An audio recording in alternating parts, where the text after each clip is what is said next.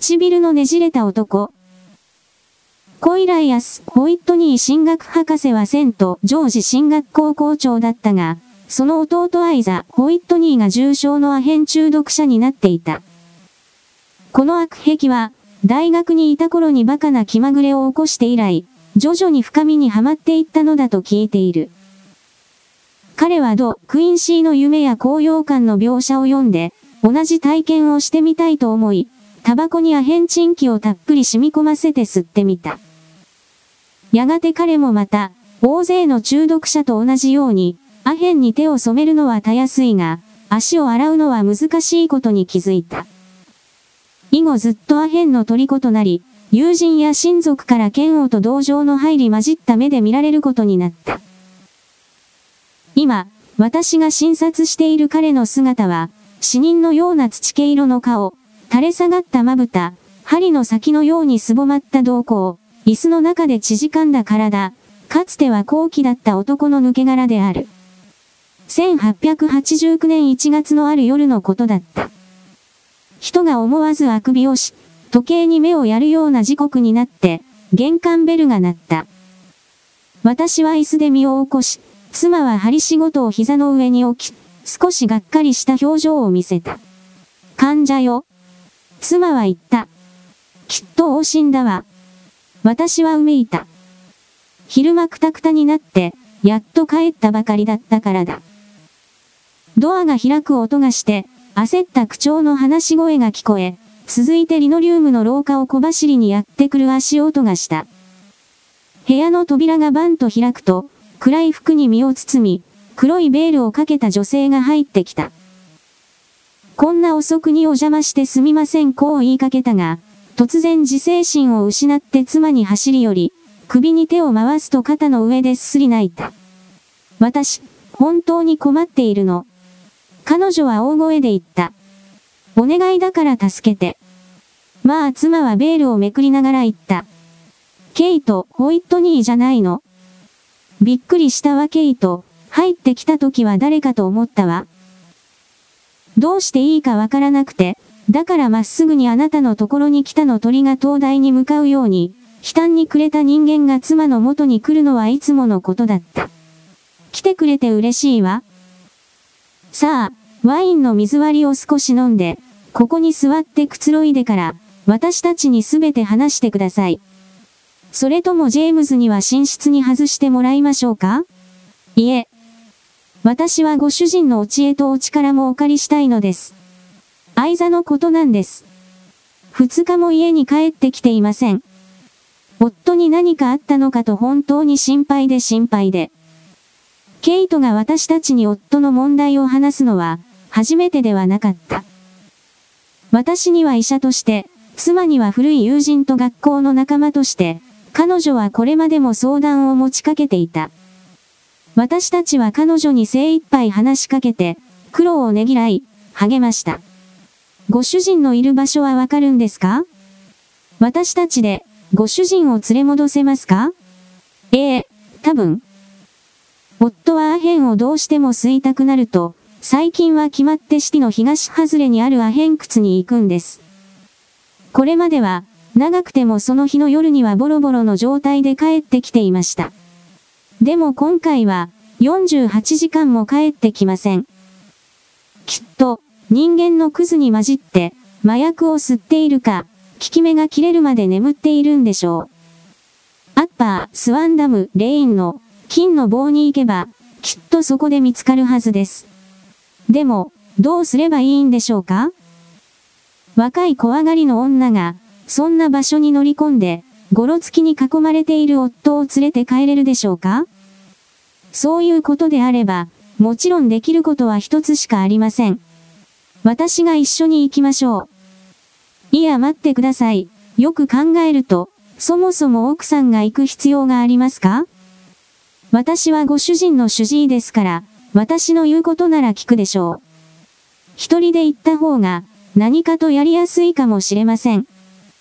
ご主人がその店にいれば、2時間以内に馬車に乗せてご自宅までお連れします。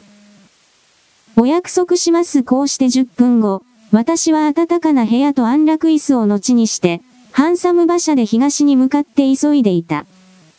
奇妙な使いだとは思ったが、どれほど奇妙かはまだ分かっていなかった。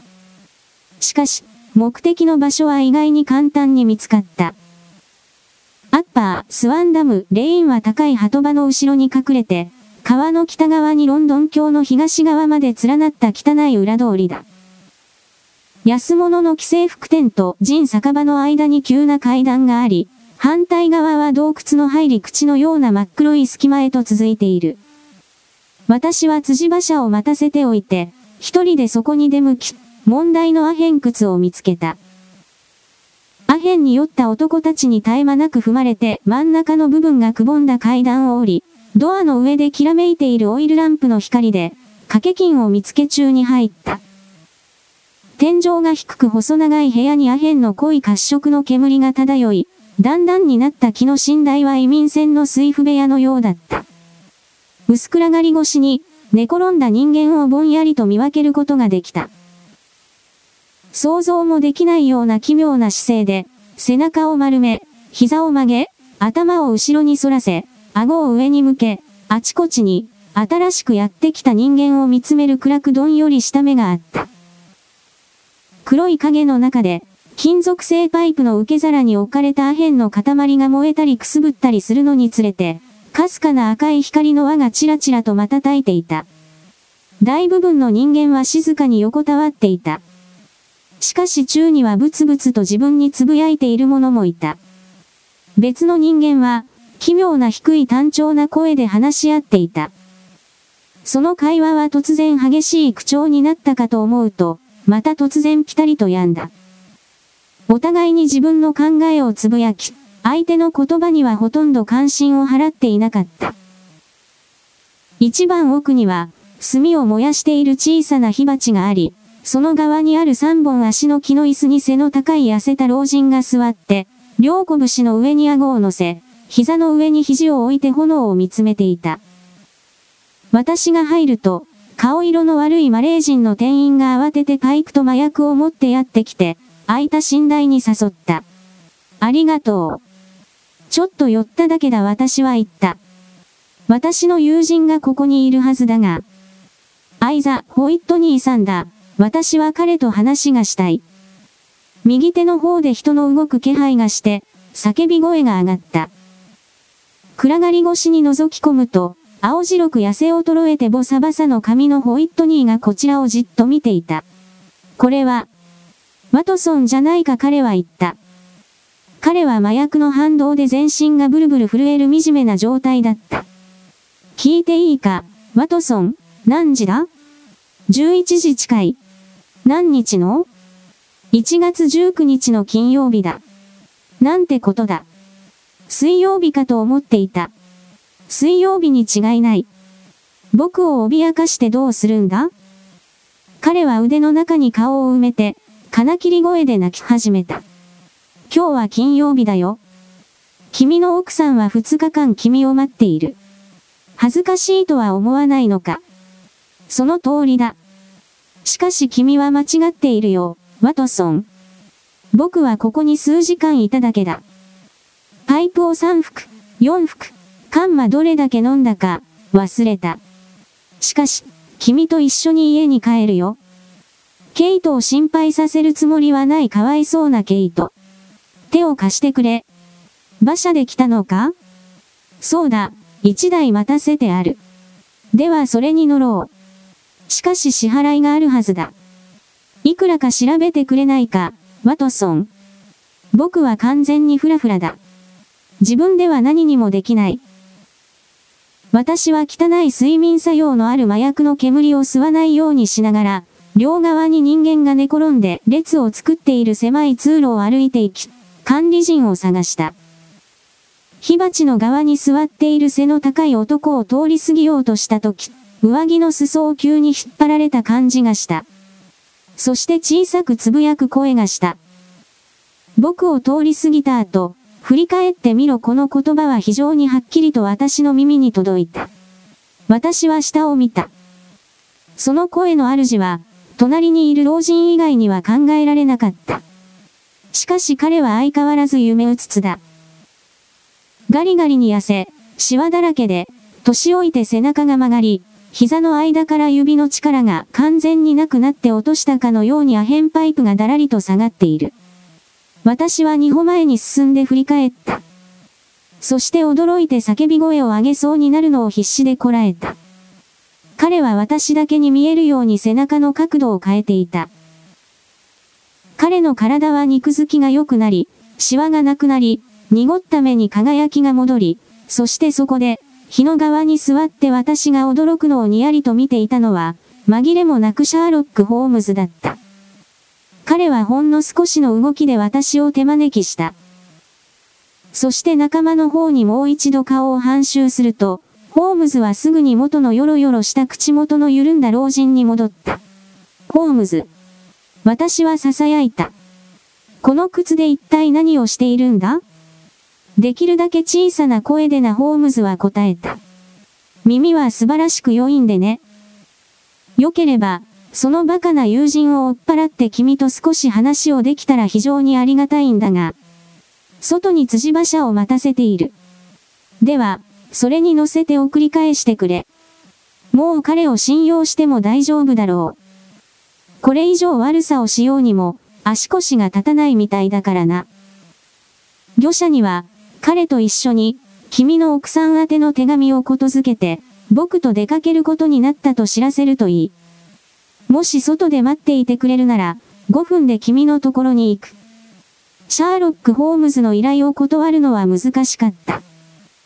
いつも非常に断定的で、言い方は穏やかだが、支配的な雰囲気で告げられるためだ。しかしホイットニーを辻馬車に押し込めば、私の使命は実質的に完了するというのも、その通りだった。その先は、ホームズにとっては日常茶飯事だとしても、私にとっては不思議この上ない彼の冒険に同行するより面白そうなことは望むべくもなかった。数分で私は手紙を書き、ホイットニーの支払いを済ませ、彼を連れ出して馬車に乗せると、暗闇の中を去っていくのを見送った。すぐ後でヨボヨボの人物がアヘン窟から姿を現し、私はシャーロック・ホームズと一緒に通りを歩いていった。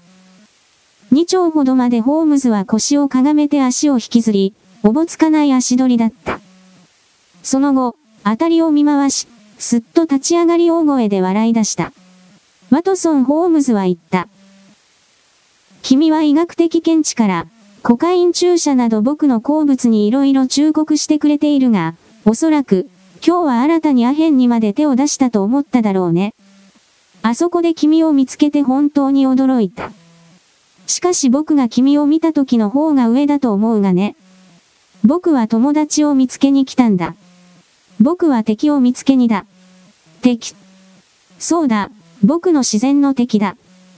というより言い換えれば、僕の自然の餌食だ。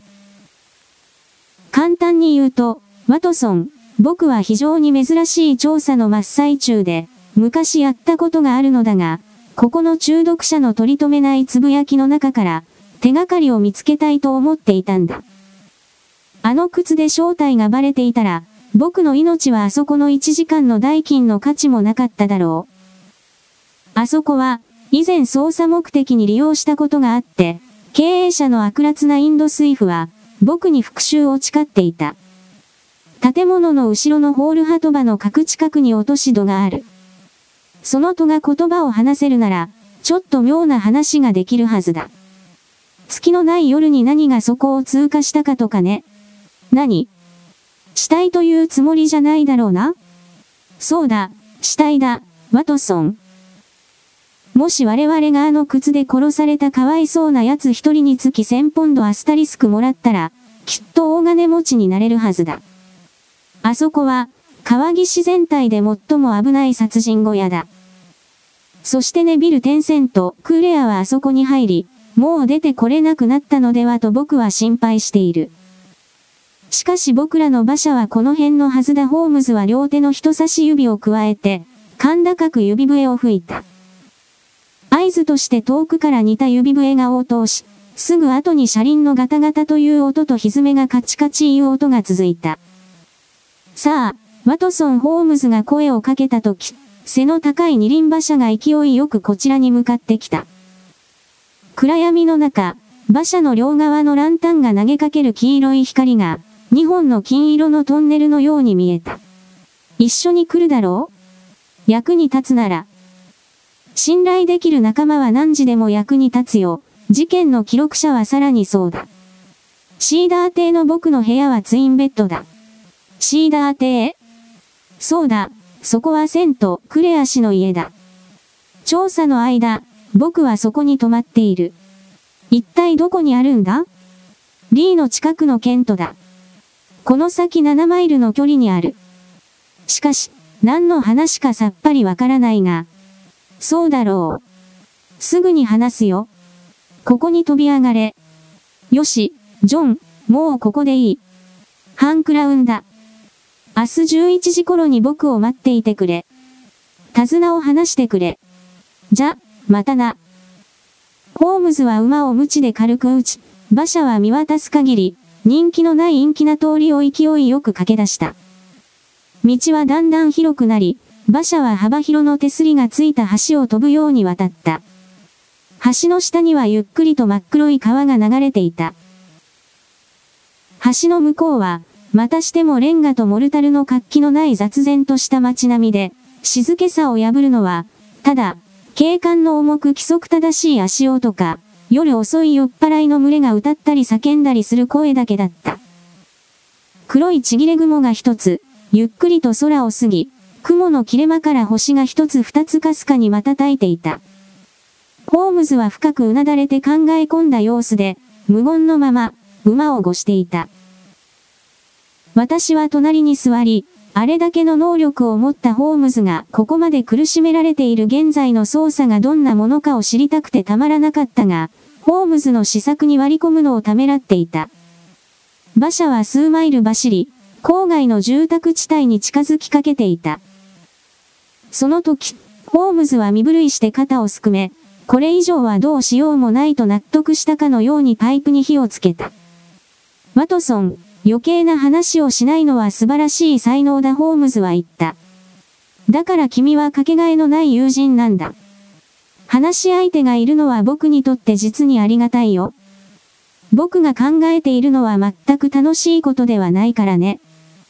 あの愛すべき女性と今夜玄関先で会うとき、何と言うべきか、迷っていたんだ。君は、私が何も知らないのを忘れているな。これからちょっと時間をとって、リーに着くまでに事件の事実関係を話すよ。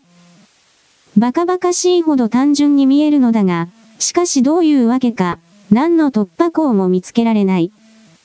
間違いなく、十分な数の糸があるのに、その糸口を支柱にすることができない。これから、状況を明確かつ簡潔に説明するよ、ワトソン。僕が途方に暮れている場所で、君がピンと来ることがあるかもしれないしね。では、説明してくれ。数年前正確には、1884年の5月だ。ネビル・テンセント・クレアという名の紳士がリーにやってきた。金回りが良さそうな人物だったらしい。彼は大きな邸宅を買い、周りの敷地もきちんと区画して整え、大体において良い生活をしていた。少しずつ近所に友人ができて、1887年、彼は地元の醸造業者の娘と結婚した。この妻との間に子供が二人いる。彼には定職がなかったが、いくつかの会社と取引があり、朝になると街に出かけるのを日課としていた。毎日5時14分の列車でキャノン町から帰ってきた。セント・クレア氏は今37歳だ。節度ある生活態度、良き夫、愛情に溢れた父親、彼を知る人はみんないい人物だと言っている。ここで、彼の現時点での負債を付け加えると、はっきり確認できた範囲では合計88ポンド10シリングだ。一方、彼にはキャピタルカウンティーズ銀行に220ポンドアスタリスクの預金残高がある。したがって、彼が金に困っていたとは考えられない。この前の月曜日、ネビル・テンセント、クレア氏は普段より早めに街に出た。彼は出発前に、やらなければならない大事な仕事が2つあり、子供に積み木を1箱買って帰ると言っていた。偶然にもその日、彼が出発したすぐ後に、妻は電報を受け取った。電報の内容は、彼女がずっと待っていた大変高価な荷物がアバディーン船会社の事務所に到着したので、取りに来るようにというものだった。さて、君がロンドンに詳しければ、その会社の事務所は、君が今夜僕を見つけたアッパー、スワンダン、レインに続くフレズノ街にあることは知っているかもしれない。セント、クレア夫人は昼食を済ませてシティに出発した。ちょっと買い物をしてから会社の事務所に行って荷物を受け取った。ちょうど4時35分、彼女は駅に戻る、道すがら、スワンダム、レインを通っていた。ここまではいいかな？非常によくわかる。覚えているかもしれないが、月曜は非常に暑い日だった。そして、セント、クレア夫人は不愉快な通りに入ったので、この時、筋馬車がいないかと周囲を見回しながらゆっくりと歩いていた。こうしてスワンダム、レインを歩いていると、突然叫び声が聞こえ、夫が自分を見下ろしている姿を目にして彼女は凍りついた。彼女には夫が3階の窓から自分を手招きしているように見えた。窓は開いていて、夫の顔ははっきり見えた。彼女の説明では恐ろしいほど動揺していたという。夫は両手を狂ったように彼女に向かって振り、そして窓から消えた。あまりにも突然消えたので、彼女には後ろからものすごい力でぐいっと引っ張られたように見えた。目ざとい女性の目は、奇妙な点を見逃さなかった。それは、夫が街に出かける時のように暗い色の上着を着ていたにもかかわらず、カラーもネクタイもしていなかったことだ。夫に何か大変なことが起きたと確信して、彼女は階段に向かって走った。その家というのが、他でもない君が今夜僕を見つけたアヘン窟だ。彼女は正面の部屋を突っ切って、2階に向かう階段を登ろうとした。しかし、階段の下で、彼女は僕が話したインド人水夫の悪党と出くわした。こいつが彼女を乱暴に押しやり、この靴で助手をしていたデンマーク人の助けを借りて彼女を通りに追い出した。気も狂わんばかりの疑念と恐怖に襲われ、彼女は通りを走った。そして本当に幸運にも、フレズノ街で、大勢の巡査と一人の警部が担当地域に向かうところに出会った。警部と巡査二人が彼女と一緒に戻り、家主のしつこい抵抗にもかかわらず、彼らはセント、クレア氏が目撃された部屋に入った。しかし、夫がそこにいた痕跡は全くなかった。実際、その階には、ものすごく汚らしい足の悪い男以外には誰もいなかった。この男はどうやらここを根城にしているようだった。しかし、この男と家主は、その日の午後にこの部屋には他に誰もいなかったと執拗に言い張った。彼らが癌として否定したので、警部はたじろいだ。そしてセント、クレア夫人が見間違ったという確信を持ち始めていた。その時、彼女は叫び声を上げ、テーブルの上に置かれていた小さなもみの箱に飛びつき、蓋を剥がした。箱からは、子供の積み木がバラバラとこぼれ落ちた。それは夫が家に買って帰ると約束していた玩具だった。この発見に加え、体の不自由な男が明らかに狼狽した様子を見せたので、警部は深刻な事態に気づいた。部屋が入念に調査されたが、その結果恐るべき犯罪の証拠が次々に出てきた。正面の部屋は簡単な家具があるだけで、そこは今として使われており、小さな寝室へと繋がっていた。寝室の窓は鳩場の裏に面していた。鳩場と寝室の窓の間に細長い地面があり、それは引き潮の時は水面に出るが、道潮の時は少なくとも水深4.5フィートまで沈む。寝室の窓は広く、下から持ち上げて開ける形式のものだった。調査によって、窓枠の上に血の跡が見つかった。そして寝室の木の床の上に、飛び散った血の跡が何箇所か確認できた。正面の部屋のカーテンの後ろに、ネビル・テンセント、クレア氏の服が上着を覗いて意識突っ込んであった。靴、靴下、帽子、懐中時計、すべて揃っていた。この服には暴力の跡はなかった。そして、ネビル・テンセント、クレア氏の手がかりは他にはなかった。他に出口が見当たらないので、彼の出口は窓しかなかったが、窓枠の不吉な結婚を見ると、彼が泳いで生き延びたとは思えなかった。惨劇が起きた時はちょうど裁判長だったからだ。次にこの悪党たちに関してだが、彼らはすぐにこの事件に関与していると分かった。このインド人水夫は最も立ちの悪い前科者として知られている。しかしセント、クレア夫人の話によると、夫が窓に現れてからわずか数秒後、インド人は階段の下にいたことが分かっている。このインド人が何かしたとしても、せいぜい共犯者だ。彼の言い訳は、とにかく全く何も知らない、ということだった。そして彼は下宿人ヒュー・ブーンが何をしていたか、全然知らないと言い張った。失踪した紳士の服が見つかったことに関しては、彼は何も説明できなかった。インド人水夫の主人についてはもういいだろう。次にこの不気味で体の不自由な人物だが、彼はこのアヘン窟の3階に住んでいた。そして間違いなく彼がネビル・テンセント、クレアの姿を最後に見た人物だ。彼の名前はヒュー・ブン。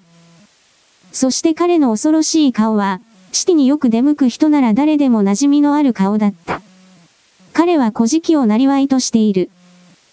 警察の規制を逃れるために、ローマッチを売っているふりをしているがね。君も気づいたことがあるかもしれないが、スレッドニードル街から少し離れた左手の壁に、ちょっと奥まった場所がある。彼はここに腰を下ろして足を組み、マッチを申し訳程度に膝に置き、気の毒な見せ物となっていると、すぐ脇の道路に置いてある油切った川帽子の中に慈悲の雨がパラパラと落ちるのだ。僕もこの男には何度か会っている。仕事上で彼を知ることになるとは思ってもみなかった頃だ。そして、ほんのちょっとした時間で彼が偉く稼ぐのに僕は驚いたよ。わかるだろうが、彼の見た目は、非常に特徴的で、必ず通行人の目を引く。もじゃもじゃの赤髪、醜い青ざめた顔には恐ろしい傷があり、それが引きつって、上唇のタンがめくれ上がっている。ブルドッグのような顎、鋭い目つきの黒い目、これらが髪の色と奇妙なコントラストをなし、そのすべてが、たくさんの普通の古事記の中で彼をひときわ目立たせている。それに加えて、通行人からどんな風にからかわれてもすぐに返答する再起もなかなかのものだ。アヘン窟に下宿していて、現在捜索中の紳士を最後に見た人物になったのは、こういう男だ。しかし、体が不自由なのだろう。私は言った。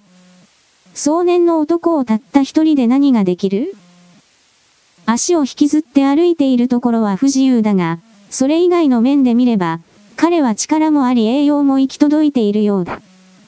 ワトソン、君も医学的経験を積んでいるからきっとわかるだろう。手足のどれか一本が衰えると、残りの手足が特別に強くなってそれを補う、というのはよくあることだ。その後、どうなったんだ？セント、クレア夫人は窓の血を見て失神した。彼女がいても警察の捜査に何の役にも立たないので、警官によって家まで馬車で運ばれた。この事件の担当になったバートン警部は、非常に注意深く家を調べた。しかし、手がかりになるようなものは何も見つけられなかった。彼はブーンをすぐに逮捕しないというミスを犯し、何分間か友達のインドスイフと話をする時間を与えてしまった。しかし、バートンはすぐその失敗に気づき、ブーンを有罪にできる証拠は何も発見できなかったが、ブーンを拘束して取り調べを行った。ブーンのシャツの右袖に血の跡があったのは事実だ。しかし彼は釘で切った右指を示して、血はそこから出たと説明した。そして彼はちょっと前に窓にいたので、窓枠で見つかった血の跡は間違いなくこの血だと言った。ブーンはネビル・テンセント、クレア氏を見たことをきっぱりと否定し、ブーンの部屋に服があったのは、警察と同様彼にとっても謎だと言い張った。確かに夫を窓で見たというセント、クレア夫人の申し立てに対しては、ブーンは夫人がおかしくなっていたか、夢を見ていたと主張した。ブーンは大声で抗議したが、警察署に連れて行かれた。警部は、引き潮になると新しい手がかりが得られるのではないかと期待して家に残った。そして期待は裏切られなかった。しかし警察が泥の上に出てくるのではないかと恐れていたものは発見できなかった。牛尾が引いて現れたのは、ネビル・テンセント・クレアの死体ではなく、ネビル・テンセント・クレアの上着だったのだ。そしてポケットの中からどんなものが見つかったと思う？想像もつかない。そうだろうな、とても考えられないものだ。すべてのポケットに1ペニーと半ペニー硬貨が詰められていた。421枚の1ペニー硬貨と270枚の半ペニー硬貨だ。これが牛尾に流されていかなかったのは当然だ。しかし人間の死体はまた別の問題だ。鳩場と家の間には激しい渦がある。衣服から抜けた体が川に吸い込まれて、この重しをつけられたコートが残ったみたいだった。しかし僕が聞いた話では、他の服は全部部屋で見つかったんだろう。死体に上着しか着せようとしなかったのか？いや、違うだろうな。しかしそれらしく辻褄が合うように事実を構成できるかもしれない。こう仮定してみよう。このブーンという男がネビル・テンセント、クレアを窓から投げ落とし、誰もそれをそれを目撃しなかったと。ブーンはどうしただろうか？もちろん、彼はすぐに証拠の服を始末しなければならないと考えただろう。彼は上着を掴んで、それを外に投げ捨てようとした。その時、ふと、それが沈まずに漂うのではないかと思った。夫人が強引に上がろうとして、開花で揉み合う声を聞いたので、時間はほとんどなかった。もしかすると、インド人水夫の共謀者から、警官が道を走ってくるとすでに聞いていたかもしれない。一瞬も無駄にすることはできない。ブーンは急いで小敷の成果を貯めていた、どこか秘密の隠し場所に行った。そして彼は上着が間違いなく沈むようにと、ポケットの中に詰め込める限りの効果を詰め込んだ。ブーンはそれを外に投げた。もし階段を駆け上がってくる足音を聞いていなかったら、他の衣類も同じようにしただろう。しかし警官が現れるまでに、ギリギリ窓を閉じる時間しかなかった。確かにもっともらしく聞こえるな。さて、もっといい案が出るまで、これを作業仮説としよう。すでに言ったように、ブーンは逮捕されて警察署に連れて行かれた。しかし、ブーンに対して不利な証拠は見つけられなかった。ブーンが何年も古事記で暮らしていることは分かっていた。しかしブーンの生活は非常に穏やかで無害なものらしかった。そこにこの事件が起き、解決しなければならない謎が生まれた。ネビル・テンセント、クレアはアヘン窟で何をしていたのか？そこで彼に何が起きたのか？彼は今どこにいるのか？そして、ヒュー・ブーンはこの失踪にどう関わっているのか？どれも今までのところ、解決には程遠い。実は、最初は非常に単純に見えたのに、いざ手掛けるとこんなに手強い事件というのは初めてだ。シャーロック・ホームズが奇妙な出来事を順を追って詳しく説明している間に、我々はロンドンの周辺部を駆け足で通り過ぎ、まばらに立っていた最後の家も後にして、両側が田舎の生垣になっている道を揺られながら進んでいた。しかしホームズがちょうど話し終えた時、馬車は閑散とした二つの村を横切っていた。一つ二つの窓には、まだ明かりがきらめいていた。ここはリーの外れだホームズは言った。短い間にイギリスの3つの州を通った。ミドルセックスから始まり、サリーの角を越え、そしてケントに着いた。この間に明かりが見えるだろう。あれがシーダー邸だ。そしてあのランプの横に座っている女性、あれだけ気がかりなら、この馬のひずめの音がまず間違いなく聞こえているだろう。しかし、なぜ君はこの事件をベーカー町で扱わないんだ？私は尋ねた。それは、ここで色々な調査を実施しなければならないからだ。セント、クレア夫人は非常に親切なことに二部屋を僕に貸してくれた。心配しなくてもいいよ。僕の仲間で友人として、彼女は大歓迎してくれるはずだ。しかし、彼女の夫について何も報告することがない時に会うのはいたたまれないな、ワトソン。さあ着いた。どう、そこだ、どう？我々は、周りが広い私有地になっている大きな邸宅の前で馬車を止めた。厩舎の少年が飛び出してきて、馬の頭を押さえた。私は馬車から飛び降りて、ホームズの後について家につながる小さな曲がりくねった砂利道を進んだ。我々が近づくとドアがパッと開き、玄関に小さなブロンドの女性が出てきた。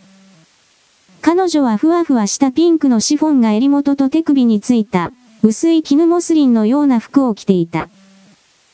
溢れる光を背に体の輪郭を浮かび上がらせて、片手をドアにかけ、もう一方の手を切迫したように上げていた。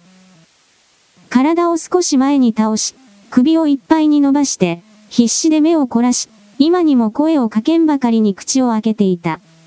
どうでした？彼女は叫んだ。そして、二人連れなのを発見し、大きな歓声を上げた。しかし、ホームズが頭を振って肩をすくめるのを見て、うめき声へと変わった。いい知らせは？ないですな。悪い知らせは？ないですな。それはよかった。とにかく宙にお入りください。一日中調査してくださって、きっとお疲れでしょう。こちらは私の友人のワトソン博士です。いくつかの事件で非常に重要な働きをしてくれた人です。彼が今回の調査に協力してくれるのは僕にとって幸運でした。お会いできて嬉しいです彼女は私の手を握りしめていった。もし、もてなしに至らぬ点があってもどうかお許しください。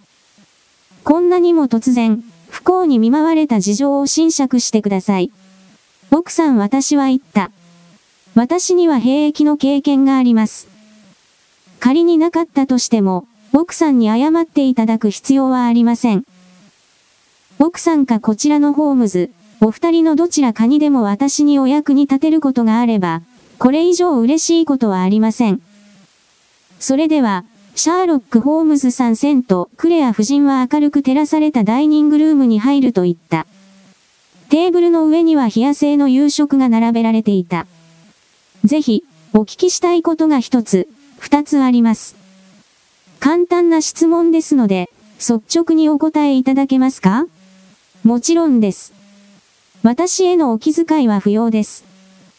私はヒステリックでもありませんし、気絶したりするようなこともありません。私はただあなたの本当の、本当の意見を伺いたいだけです。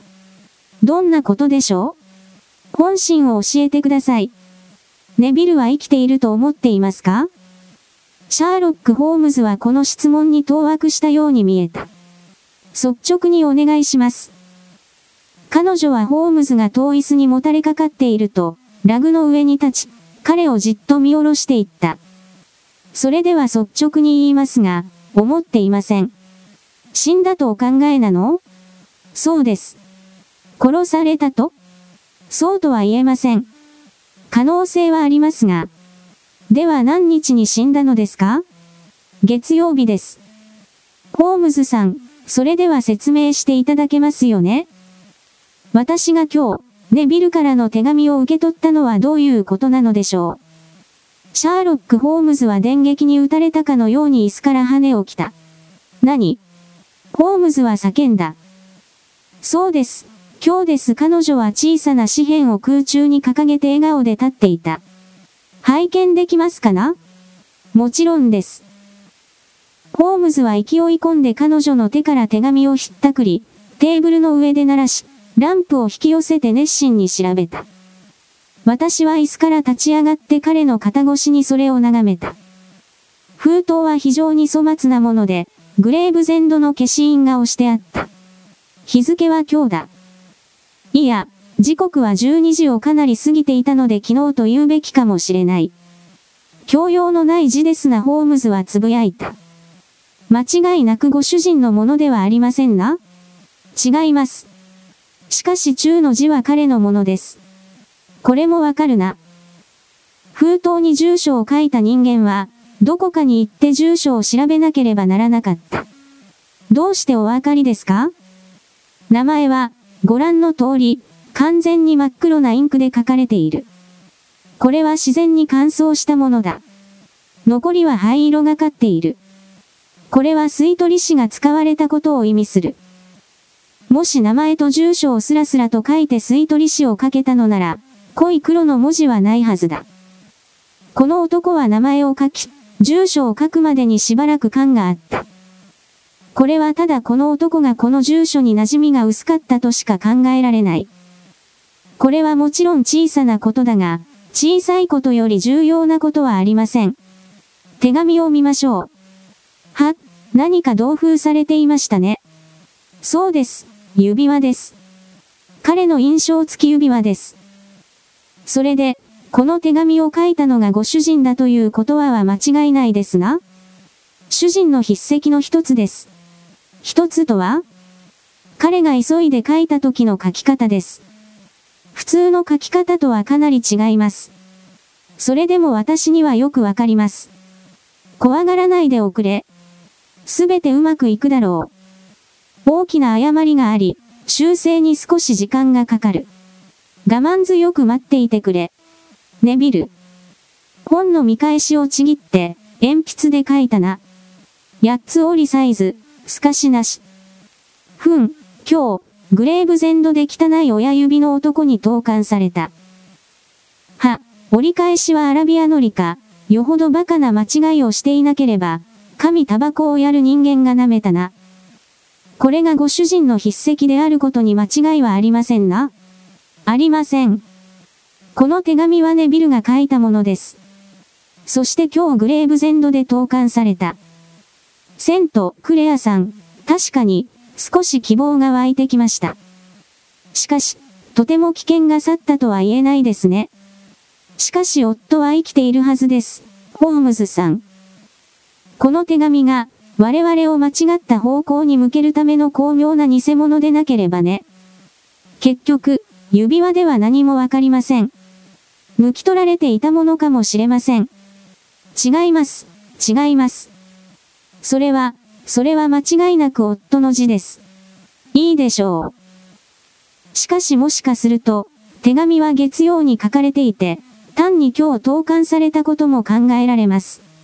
それはあり得ます。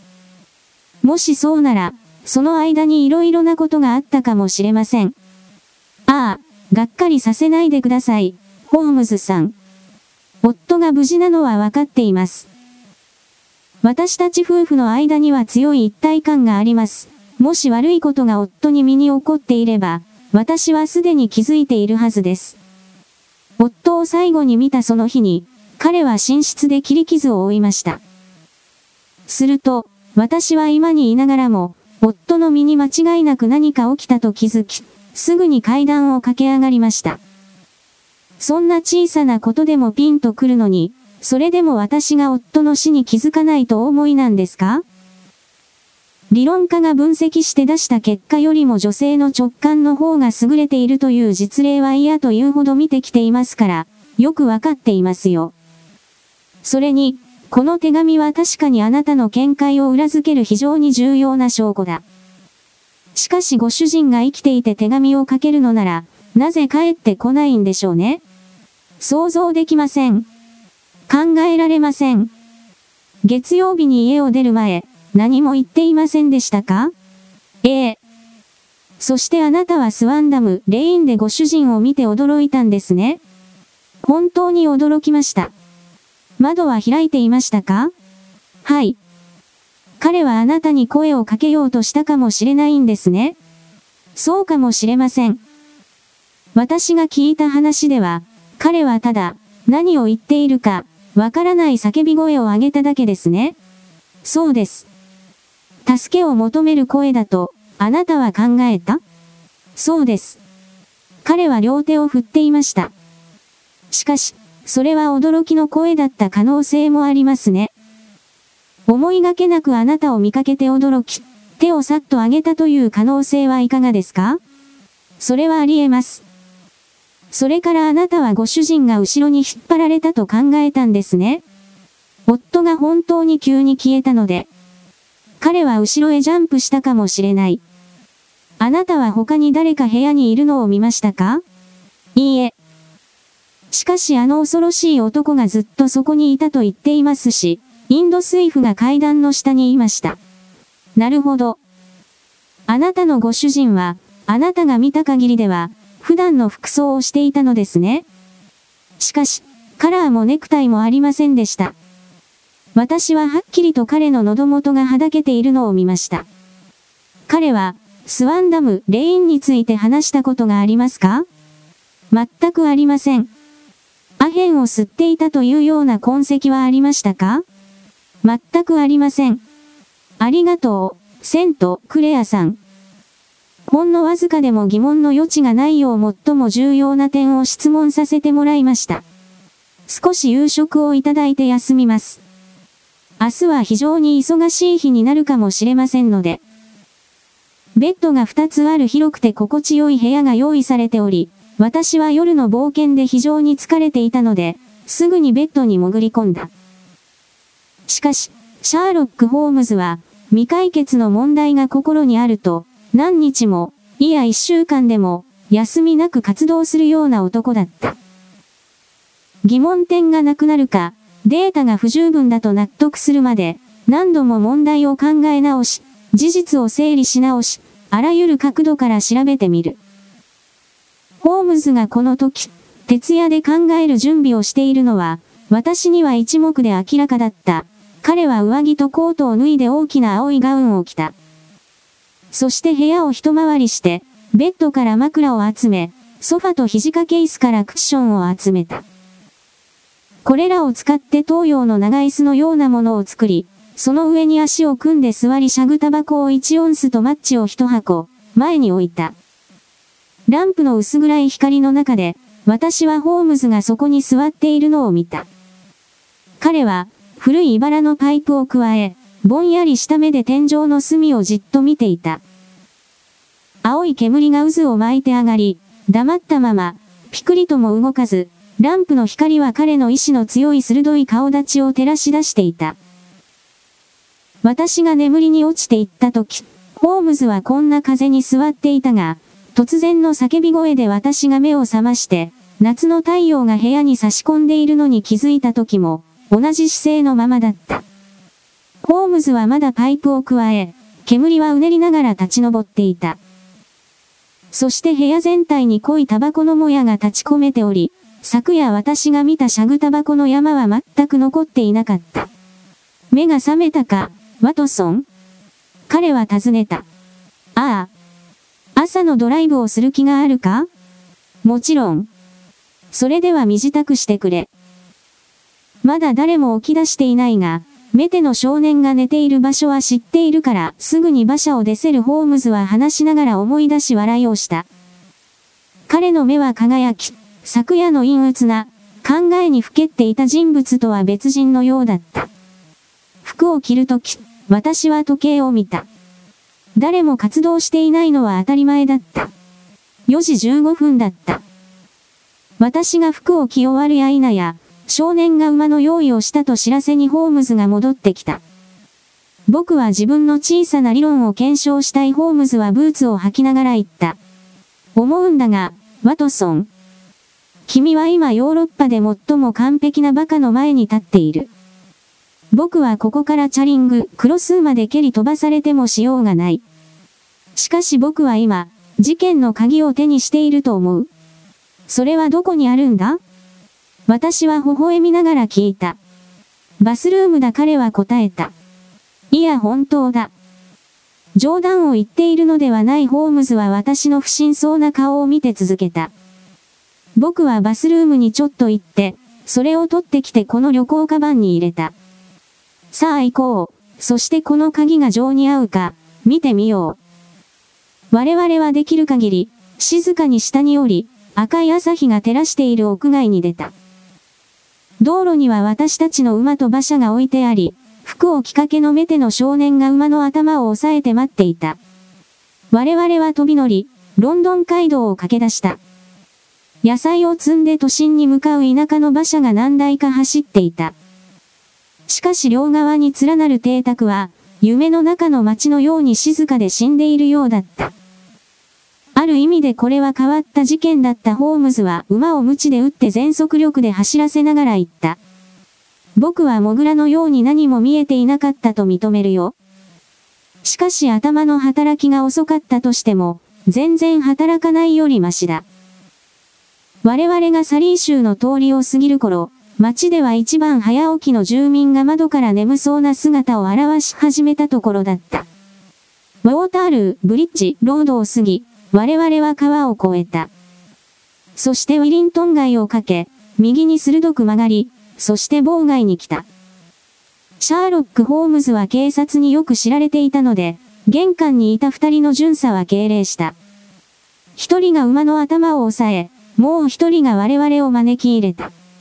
誰が当番だね？ホームズは聞いた。ブラッドストリート警部です。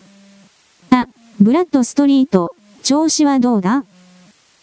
背の高い太った警察官が、日差しのついた帽子と飾りボタンがついた上着を着て、石符の通路をやってきた。ちょっと内密の話をしたいんだが、ブラッドストリート。結構ですよ、ホームズさん。ここが私の部屋ですから、どうぞ。そこは小さな事務所のような部屋だった。大きな台帳が机の上にあり、壁に電話が取り付けられていた。警部は机の前の椅子に座った。何のご用ですか、ホームズさんあの小敷の件で来たのだ。リーノネビル・テンセント、クーレア氏の失踪に関係したという嫌疑をかけられている、ブーンだ。はい。彼はここに連れてこられ、まだ尋問があるので、再交流中です。そう聞いている。ここにいるんだな独房に入れています。静かにしているかねまあ、全然手間をかけさせたりはしてませんね。しかしあいつは不潔な悪党ですよ。不潔？そうです。警察では、手を表すだけしかできないのであいつの顔はイカケ屋のように真っ黒です。もしこの一件が解決したら、獄中で定期的に風呂に入ることになるでしょう。あなたもあいつを見たら、私と同じように奴にはそれが必要だと思うんじゃないでしょうか。ぜひ見てみたいもんだな。本当に？簡単なことですよ。こちらへどうぞ。カバンはここに置いていてもいいですよ。いや、持っていこう。結構です。どうぞ、こちらです彼は廊下を先導した。鉄格子の扉を開け、曲がりくねった階段を降り、両側に扉が一列に並んだ漆喰の廊下まで我々を連れてきた。右の3番目が奴の部屋です警部は言った。いました。警部は静かにドアの上部にある板を持ち上げ、宙を覗き込んだ。寝ています警部は言った。よく見えますよ。私たちは二人とも鉄格子に顔を押し付けた。囚人はぐっすりと眠って、ゆっくりと深い寝息を立て、顔をこちらの方に向けて横になっていた。彼は中勢の男で、天職に似合う汚い装いで、ボロボロの上着の裂け目から色物のシャツが飛び出している。彼は警部が言っていたように、非常に汚かった。彼の顔は赤に覆われていたが、それでもゾッとするような醜さを隠すことはできなかった。古い傷から広い隆起が目から顎まで通っていた。そしてこの傷の収縮によって、上唇の片側がめくれ上がり、歯が三本剥き出しになり、ずっとうなり声を上げているようだった。輝くように明るいもじゃもじゃの赤毛が、木と額に覆いかぶさっていた。なかなか男前でしょ？警部が言った。確かに洗わんといかんなホームズは言った。そうかもしれないと思って、勝手に道具を持ってきたホームズは話しながら旅行カバンを開け、驚いたことに、非常に大きな抑揚スポンジを取り出した。え、え、あなたもおかしな人だ警部はクスクスと笑った。さあ、申し訳ないがそのドアを本当に静かに開けてほしい。すぐに彼をもっとまともな姿に変えてやろう。もちろん、断る理由はありませんよ警部は言った。奴は某ストリート独房には似つかわしくありませんからね警部は鍵穴に鍵を差し入れ、私たちは非常に静かに独房に入った。寝ている男は半分寝返りを打ったが、もう一度深い眠りについた。ホームズは水差しに身をかがめてスポンジを湿らせ、勢いよく囚人の顔を上下左右に二度こすった。ご紹介しましょうホームズは叫んだ。ケント州、リーノネビル・テンセント、クーレア氏です。こんな場面は生まれてこの方見たことはなかった。男の顔が木から表皮を剥ぐようにスポンジで剥がれ落ちたのだ。汚い茶色の皮膚もそこに縫い込まれていた恐ろしい傷跡も、嫌な嘲笑い浮かべていたねじれた唇も消え失せた。ぐいっと引っ張ると、もつれた赤毛が外れた。ベッドに座っていたのは、青白く悲しそうな顔をした、黒髪ですべすべした肌をした上品な感じの男だった。彼は目をこすり、寝起きで朦朧としてあたりを見回していた。その時、突然、素顔を晒しているのに気づき、悲鳴を上げ、パッとうつ伏せになって枕に顔をうずめた。なんということだ。警部は叫んだ。これは、確かに、行方不明の男だ。写真で見て知っている。囚人はどうすることもできず、やけくそになった様子で顔を上げた。その通りだ彼は言った。そして、僕に何の権利がかけられているんでしょうか。ネビル・セント氏の殺害でカンマ、ああ、いや、あなたには権利がかけられませんね。自殺未遂の罪という法律でも作らない限りにやっとして警部は言った。いや、私は27年警察にいますが、これは本当に最低の事件ですな。もし僕がネビル・テンセント、クレアだとすれば、明らかに何の罪も犯していない。だからこの交流は不法だ。犯罪は犯していません。しかし大きな過ちを犯していますホームズは言った。あなたは妻を信じておけばよかったのです。妻ではありません。子供たちです囚人はうめいた。許してください。私は子供たちに恥ずかしい父だと思われたくなかった。ああ、バレるとは？どうしたらいいんだ？シャーロック・ホームズは長椅子の彼の隣に腰掛け、彼の肩を優しく叩いた。事件をはっきりさせるために法廷に持ち込めばホームズは言った。もちろん公になることを防ぐのは困難だ。しかし一方、あなたがもし警察に何も事件性がないと信じさせることができれば、詳細が新聞沙汰になるような理由はないと思いますよ。ブラッドストリート警部は、きっとあなたの供述を記録して、関係当局に提出するでしょうが、事件が法廷に持ち込まれることはないでしょう。ありがとうございます。囚人は熱を込めて叫んだ。私は投獄されても我慢したでしょう。そう、死刑となってもです。私の情けない秘密が、家族の汚点として子供に残されるくらいなら、これをお話しするのは初めてです。私の父はチェスターフィールドの校長をしていました。そこで私は素晴らしい教育を受けました。私は若い頃旅行し、舞台が好きになり、ついにはロンドンの有刊誌の記者になりました。ある日、編集長がロンドンの物乞いに関する連載記事を計画し、私はそれを書くことを志願しました。これが私の妙な経歴が始まるきっかけとなりました。それはただ記事の材料を集めるために、素人が小敷の真似をしてみるというだけでした。私が俳優をしていた時、もちろん紛争のコツをすべて習いました。そして楽屋で有名になるほど上達しました。この技術は非常に好都合でした。私は顔に色を塗り、そして自分を可能な限り惨めにするため、肉色の絆創膏の切れ端を使って、手大きな傷を作って唇の端をねじるように固定しました。それから赤毛の髪とそれらしい衣装を着て、ロンドンの商業地域で上辺はマッチ売りで実は物乞いとして座っていました。7時間私は精を出して働きました。そして夜になって家に帰って、驚いたことに26シリング4ペンスも稼いだことに気づきました。私は記事を書き、この件にはそれ以上、関心がありませんでした。しばらくして、私は友人の手形の保証人となり、25ポンドの支払い命令書を受け取りました。その金をどうやって作るか、困り果てました。しかし、突然ある考えが浮かびました。私は債権者に2週間の猶予を頼み、会社に休暇を願い出て、変装して式で小敷をして過ごしました。10日で負債を返せるだけの金を得ました。さあ、一週2ポンドで厳しい仕事に精を出すのが、どれほど辛かったか、あなたも想像できるでしょう。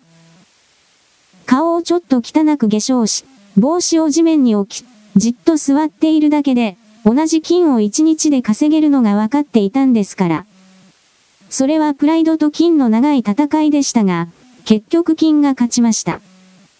私は記者の仕事を投げ捨て、私が初めに選んだ街角に毎日座りました。幽霊のような顔で哀れを誘って、ポケット一杯の銅貨をもらいました。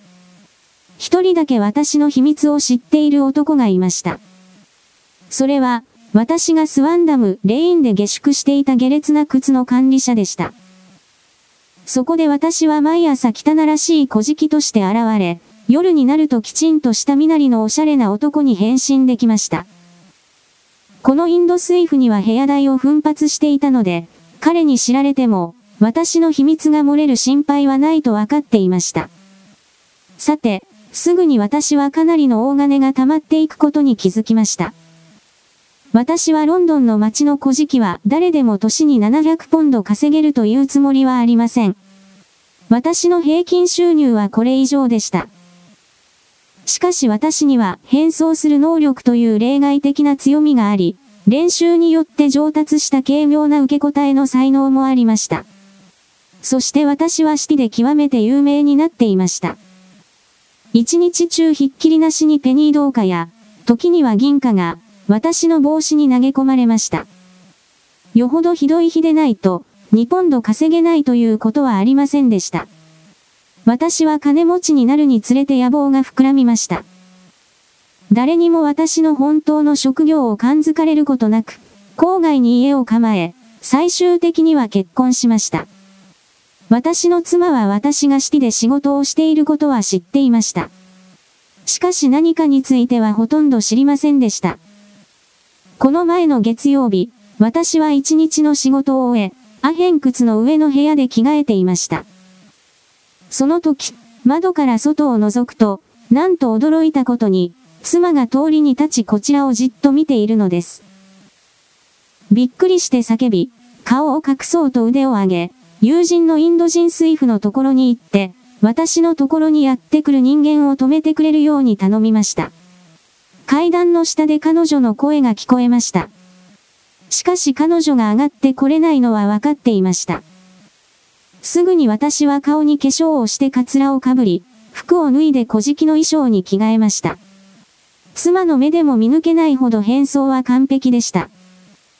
しかしその時、部屋が捜索されて、そして服からバレるかもしれないという考えが心によぎりました。私は窓をさっと開けましたが、荒っぽく開けたため、その朝寝室で怪我をしていた傷口がまた開いてしまいました。次に私は、物乞いの成果を入れて持ち運んでいた革のバッグから、銅貨を重しとして上着のポケットに入れ、窓から投げ捨てました。それはテムズ川に沈んで消えました。他の服もそうするつもりでしたが、その時、警官が階段を駆け上がってくる音が聞こえました。そして数分後、私にはかなり救いだったのですが、ネビル・テンセント、クレアと見破られる代わりに彼の殺人者として逮捕されました。これ以上、私の方から説明することがあるか、わかりません。私は自分の変装をできる限り長く隠しておく決意でしたので、汚い顔のままでいたがりました。妻が死ぬほど心配するに違いないのは分かっていましたので、巡査が誰もこちらを見ていない隙に、私は指輪を抜き取って、妻に心配しなくても良いと走り書きした手紙と一緒にインド人水夫に預けました。その手紙は昨日届いたばかりだホームズは言った。そんな、妻はこの一週間どんな気持ちで過ごしたことか。警察はこのインド人水夫を見張っていましたブラッド・ストリート警部は言った。彼が警察に見つからずに手紙を投函するのが難しかったというのは、よくわかりますね。おそらくインド人水夫はそれを水夫の客に手渡して、そいつが何日か全く忘れていたんでしょう。そうでしょうねホームズは同意するように頷いていった。まず間違いないでしょう。しかし君は物乞いで起訴されたことがないのか？しょっちゅうでした。しかし罰金は何でもありませんでした。しかしここでもう止めてもらわんとブラッドストリートは言った。もし警察がこれをもみ消せば、もうヒュー、ブーンは存在してはならない。神に誓って、二度といたしません。そうであれば、多分これ以上の捜査は必要ないだろうな。しかし、もしもう一度見つかれば、すべてが明るみに出る。ホームズさん、この事件を解決していただいて、警察はあなたに大きな借りができましたね。あなたがどうやってこの事件を解決できたのか、お聞かせいただければありがたいですね。僕がこの結果にたどり着いたのはホームズは言った。枕5つの上に座りしゃぐタバコ1オンスを消費することによってです。ワトソン、もしベーカー街まで飛ばせばちょうど朝食に間に合う時間じゃないかな。